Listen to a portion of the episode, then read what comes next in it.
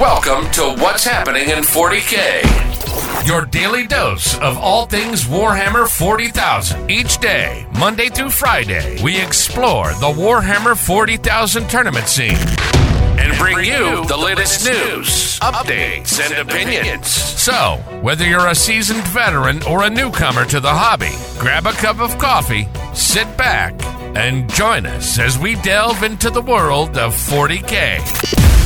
Here's your host, Mufasa.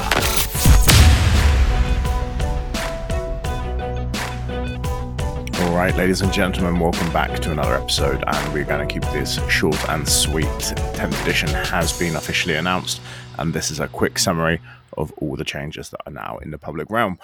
This will be followed up with a second short episode where I will be discussing how these changes are going to impact the UKTC event scene, and we'll be covering things like which rules will be valid when and that sort of thing. So, without further ado, 10th edition is back, as is the Lion. He's got a lovely new model, but we won't be focusing on the previews of the models in this episode. We'll be focusing on the changes to the rules, as that's what most event goers are going to be looking for. So, the three major changes are a new app has been confirmed.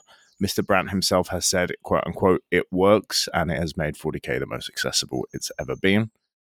On top of that, we also have the indexification of 40k. Once again, we saw this in 8th edition as 7th edition moved from a bloated rule system to a nice simplified one.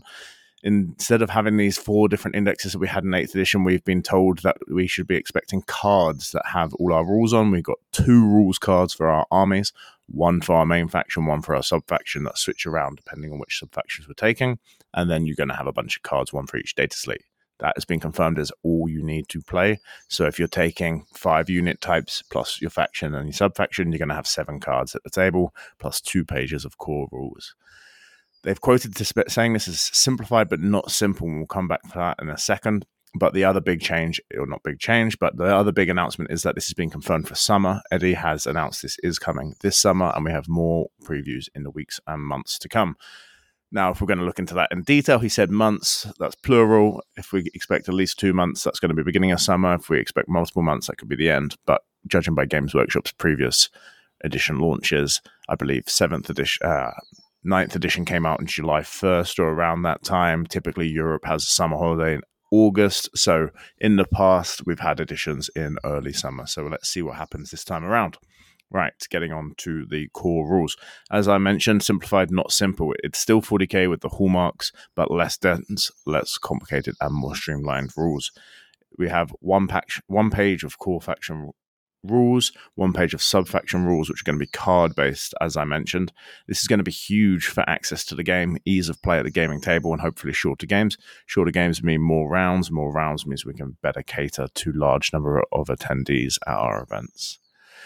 The focus in this edition has been confirmed as being on the units, not armies, basically taking the attention in a army building stage from the front of a book was mentioned lots of times to the back of the book, i.e., from the strats and faction rules to the data slate rules. This is going to be massive if you want a variety of interesting things in your army. You're sort of a toolbox player. This is going to be a big change for you, and we're going to get onto a little bit of that in a second.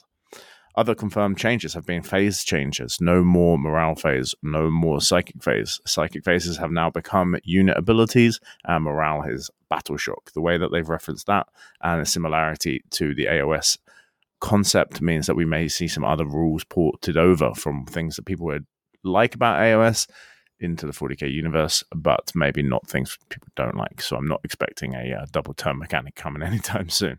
All right, let's get on to strats. Strats seem to be a thing that they spoke about a lot in this preview.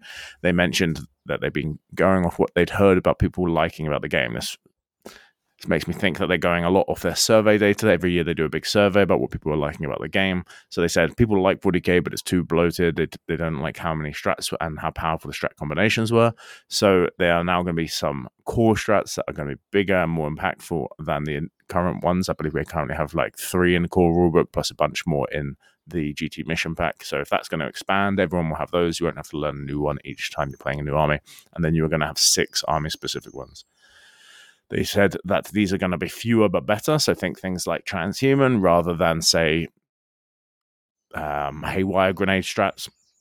Um, but they are going to be more command points and there are less command points in the game. This is going to be an interesting change to see how they manage because the game is not command point rich at the moment. Most factions starting with, you know, one or two after they've built their army and put their relics in there. So hopefully relics and warlord traits will go back to being free because we need those command points if they're going to be more expensive. The game has been re-indexed, as I mentioned. Um, they said this about towards the end of their rules preview, but it is a very key point because it probably dovetail with things like the app that they announced. Mike confirmed that you'll be able to play day one with the app. It's going to have all the rules in. Everything's going to be free day one, but you'll be able to buy your sort of tangible rules if you still want those. So that will be really interesting to see. You know, if it does work as intended, we're going to be sitting at the table with our iPads out, which makes the game much more accessible. It means we don't have to use dodgy Russian sites all the time.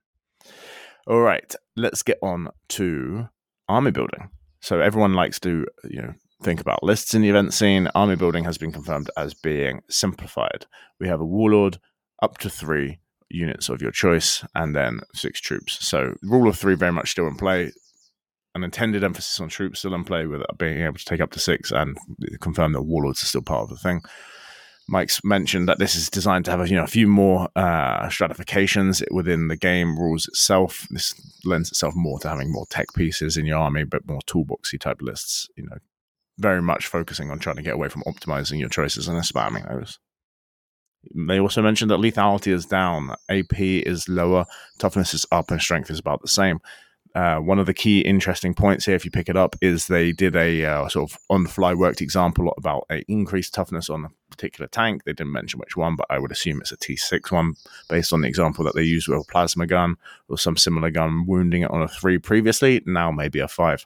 So we can assume that the T toughness values are going up and strength values are staying about the same as they said. But also, this worked example indicates that the mechanic of wounding things is going to be the same that's quite an interesting change that they did not announce, but through their example can be inferred fairly easily.